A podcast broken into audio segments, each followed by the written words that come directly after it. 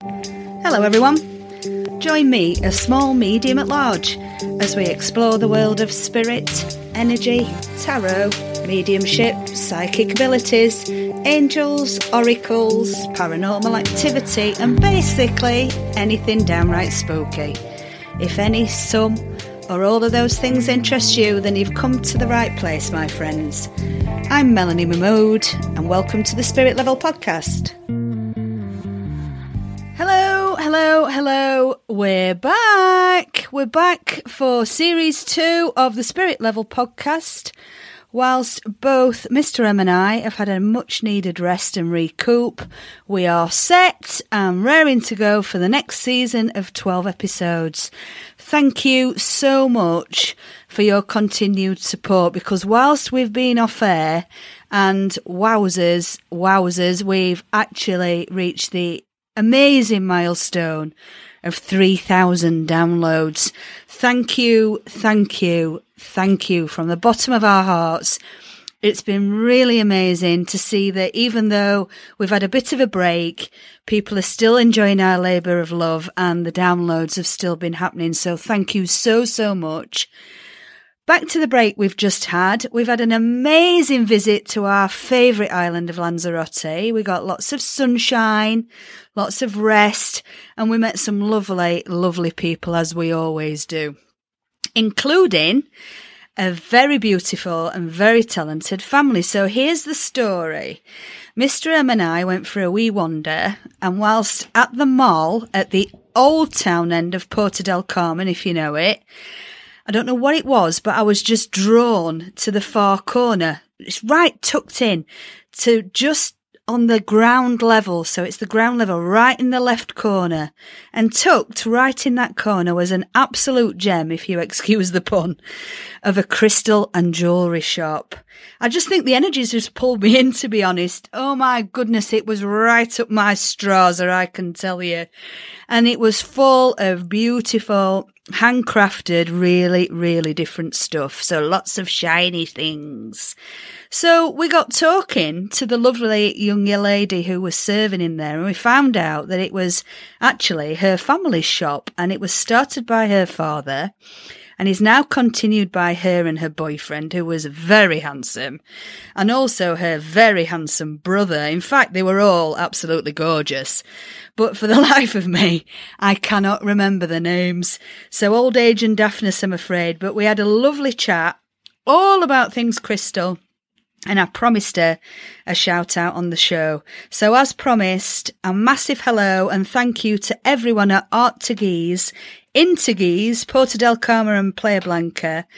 I still love my gorgeous earrings. Mr. M treated me to some beautiful Olivino silver earrings. Olivino, or as we know it as Peridot, is Lanzarote's local gemstone and it's absolutely gorgeous. Uh, so find find them at arteguise.com. If you want to look, we'll put the details on the episode notes. So now what's coming up in the show? So coming up in the show this week, Red Jasper is the featured crystal in Crystal Corner. There will be some more of your listeners' questions. And if you would like to, a question to feature as a three card tarot reading, then please get in touch with us. Drop us an email. In Mr. M's Menagerie, the Knights Templar are being discussed. In Household Hocus Pocus, Pine is our featured item this week. And in Time for Tarot, the Sevens are our featured card. So, here we go.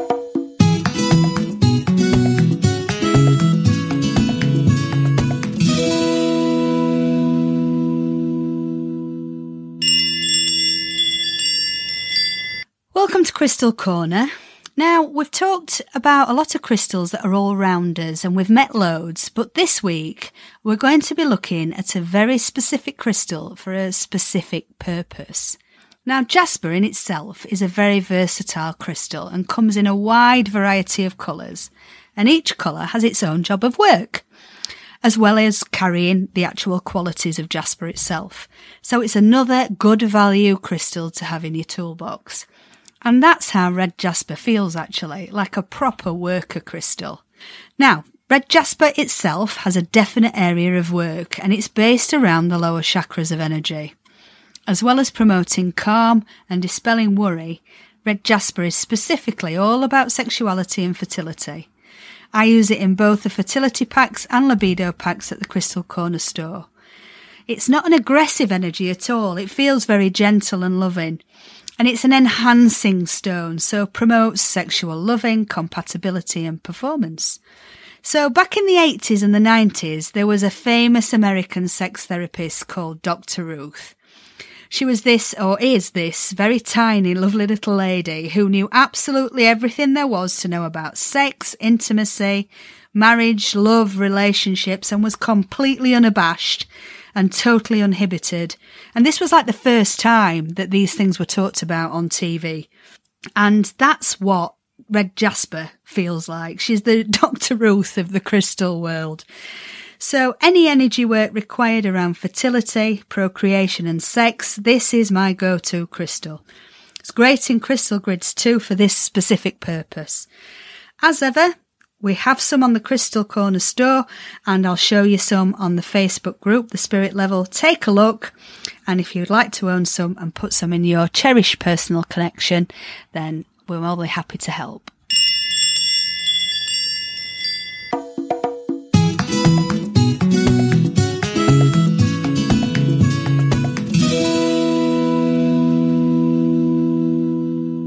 Now it's time for listeners' questions. What we got this week, Mr. M? Thank you, Mel, and hello again, everyone. Good to be back. Three listener questions this week, Mel. Okay. The first is from Hal in Gravesend, who asks When you do a tarot reading, do you stick to the same type of card spread? Well, there are spreads that I personally prefer. Um, Celtic Cross is probably the one I use the most because it it gives you uh, an aspect of every kind of part of a situation. But there are specific relationship spreads. There's like a 12 month spread. I generally ask the person who's who's having the reading what it want, what it is that they want me to concentrate on, if it was one particular area or whatever comes up, or whether they want me to look at the year ahead or whatever. But generally, there are spreads that I do prefer, and and Celtic Cross is one of them. Okay, good. Thank you, Mel. Our second question this week comes from Sharon in Blackburn, who mm-hmm. asks, mm-hmm. "What is the best way to cleanse your aura?"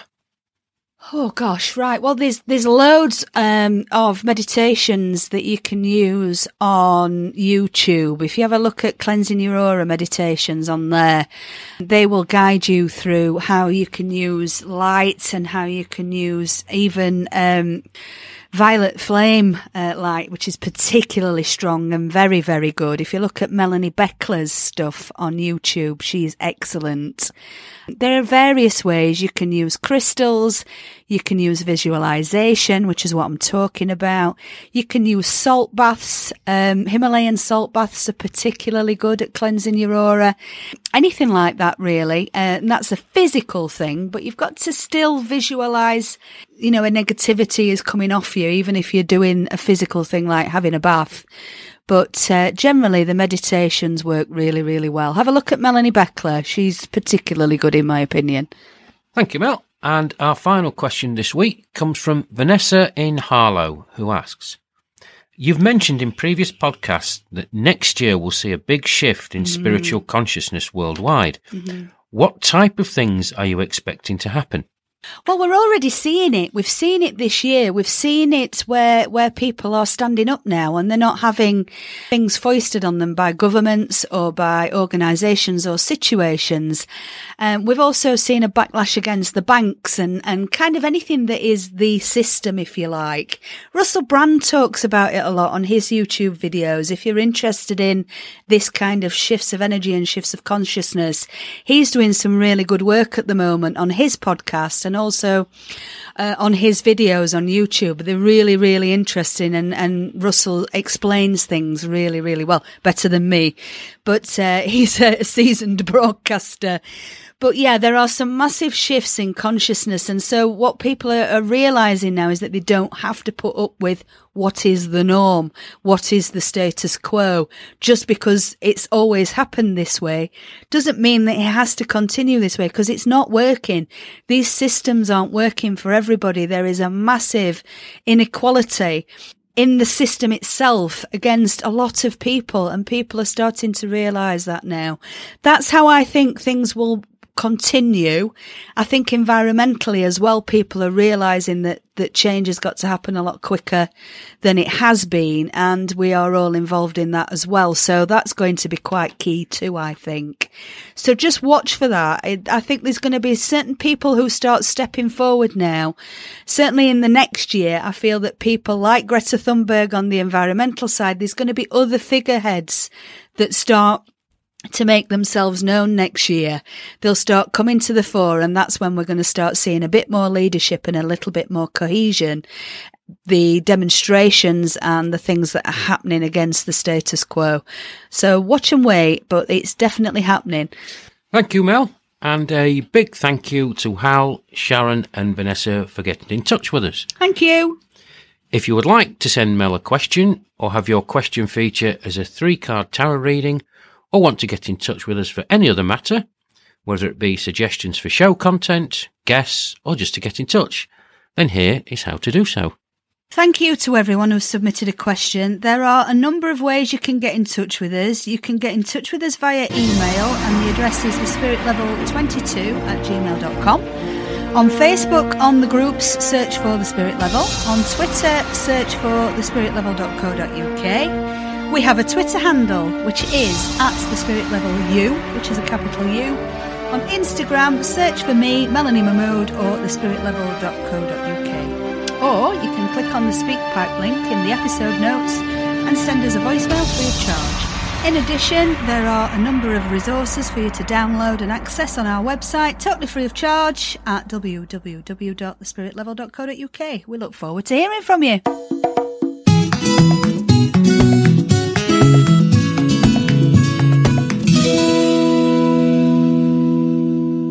Welcome to Mr. M's Menagerie.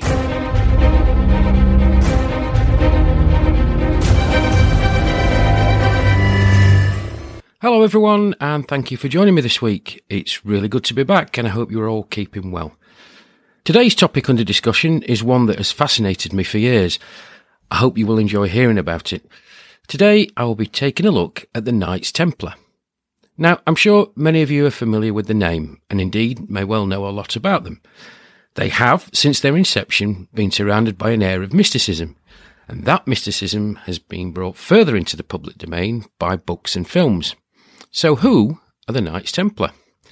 Well, as to the who, they were initially a military order founded in 1118 by a French knight, Hugh de Payens, who, along with a small number of relatives and acquaintances, were founded to protect pilgrims from the footpads, thieves, robbers, and vagabonds that littered the pilgrim trail to Jerusalem.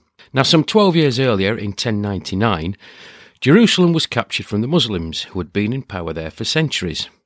The First Crusade was launched at the behest of the then Pope, Urban II, who painted a picture of a foul and godless race of people preventing Christian pilgrims from visiting the holy city of Jerusalem. Now, this could not have been further from the truth, however, as the Muslims who reigned over Jerusalem recognised the benefit of allowing Christian and other denominations into the city as it increased trade. And far from being a godless and foul race of people, the ruling Muslims encouraged the building of places of worship and monasteries. However, as a result of this, Jerusalem became a very wealthy city, and the opportunities for trade and the free exchange of ideas, art, politics, engineering, mathematics, and agriculture did not sit right with the Catholic Church, who felt that over time Christianity would be phased out and Islamic teachings and doctrine would become the norm. So, as a result of this, a call to arms was made by Pope Urban, and thousands of knights embarked on the First Crusade, eventually overthrowing the ruling Muslims in 1099 and establishing a garrison in Jerusalem.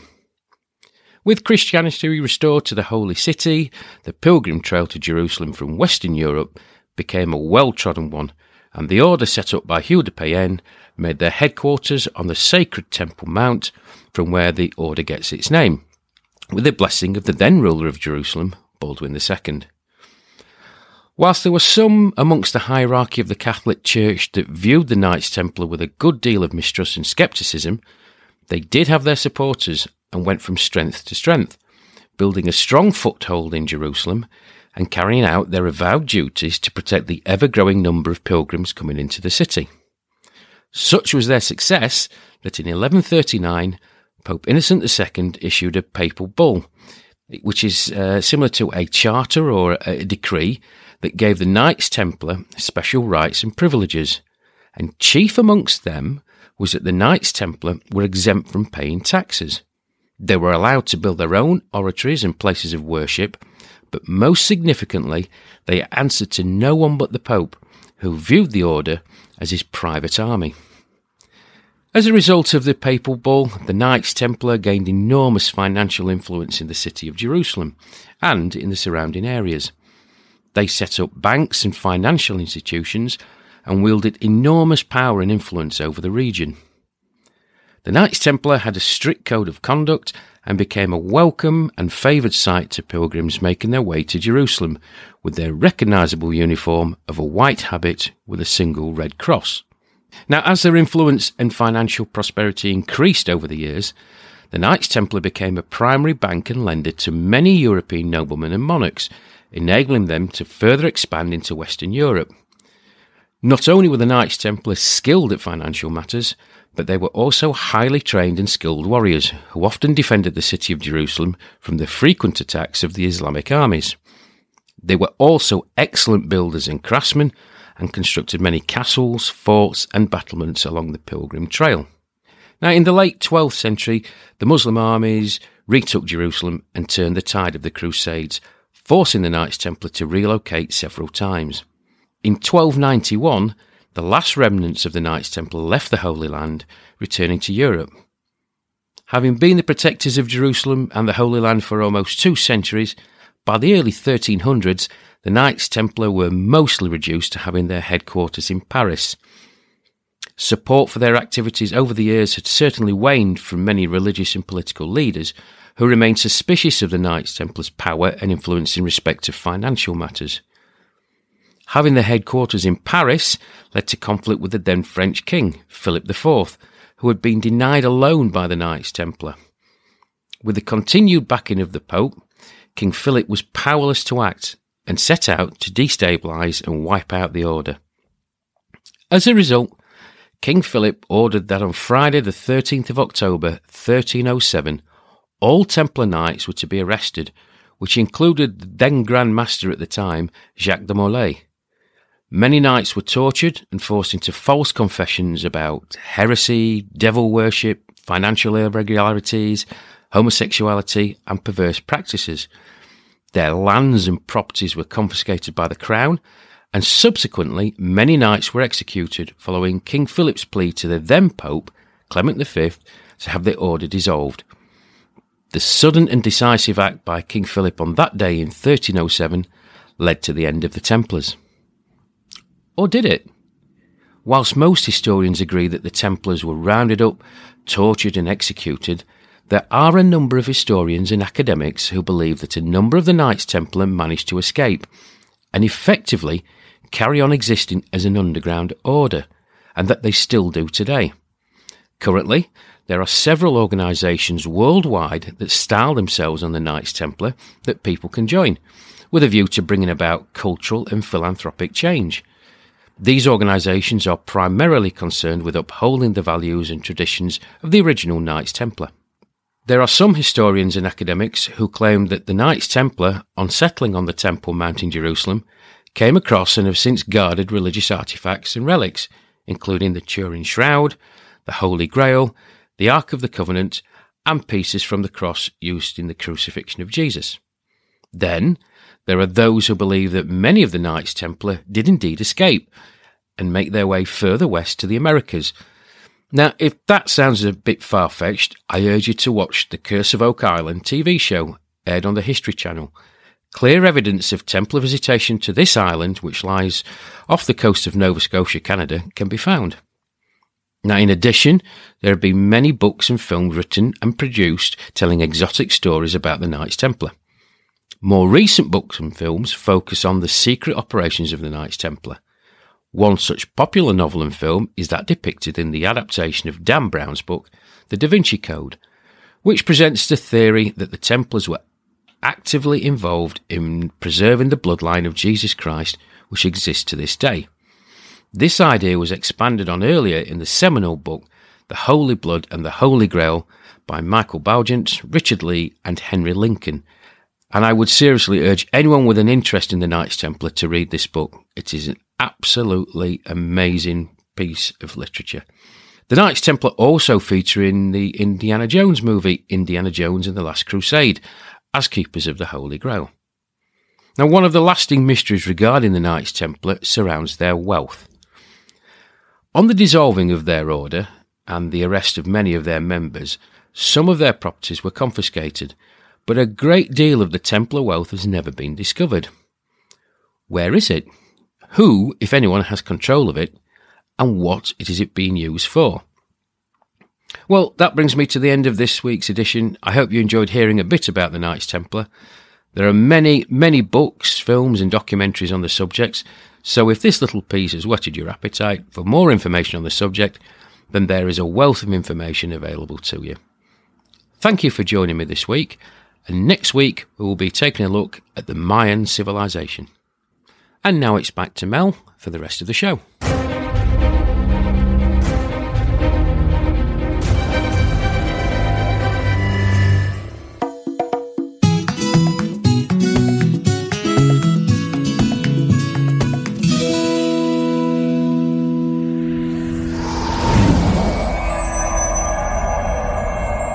Welcome to this week's Household Hocus Pocus. And for a change to the kitchen, we're out in the garden this week. And this week we're all about pine. Usually associated with Yule and Christmas time, pine is a very useful plant for all kinds of magical purposes.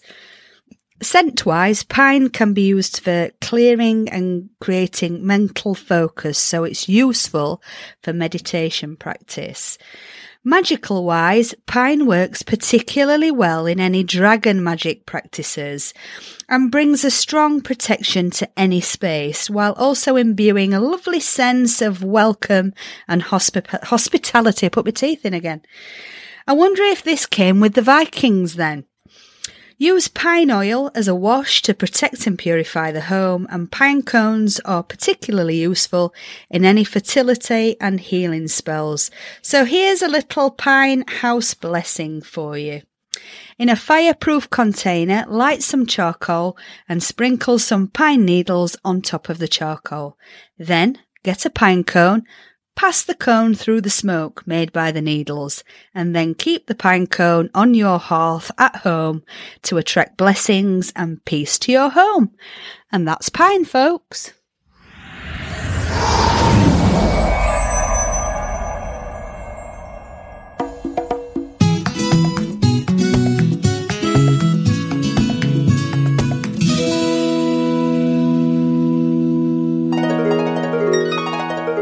Welcome to this week's Time for Tarot. We're having a look at the sevens this week, and as usual, we're going to start with the wands. So, the seven of wands in the upright position is all about challenge, competition, perseverance, missed opportunities for promotion, and a bit of a tunnel vision about work. But it's all about um, striving forward and reaching goals. In reverse, it means the exact opposite, giving up, feeling overwhelmed and being overly protected. On to the Seven of Cups. Now, the Seven of Cups is a bit of a fantasy card. It's all about wishful thinking, pipe dreams, if you like, and choices and wishes that might not necessarily be for the better good of the person who you're reading for. Love, it has love, but it's a hard journey. So things are, are stagnating a bit and they're needing a bit more action and motion. In reverse, it means temptation, illusion, and diversionary tactics. So trying to get out of stuff, basically. So on to the Seven of Swords. Now, this is an interesting one. I call this card the once bitten, twice shy card. So there's been betrayal, duplicity, and somebody getting away with something not to happen again. So once bitten, twice shy, refusing to be hurt again, doesn't want to go there, uh, and trying to come from a more protected position. In reverse, the Seven of Swords is about mental challenges and breaking free from old programming. So finally, we have the Seven of Pentacles. The Seven of Pentacles is all about vision and it's about reaping the rewards of hard work. It's investment, profit, can also mean that they've got money, but they're bored. They don't know what to do with it. So they're seeking new ideas. They're wanting to channel new adventures, if you like, but it's around money and it's about security. In the reverse, it means a lack of long-term vision and limited reward. So that's the seven folks. Next week, we'll be looking at the sixes.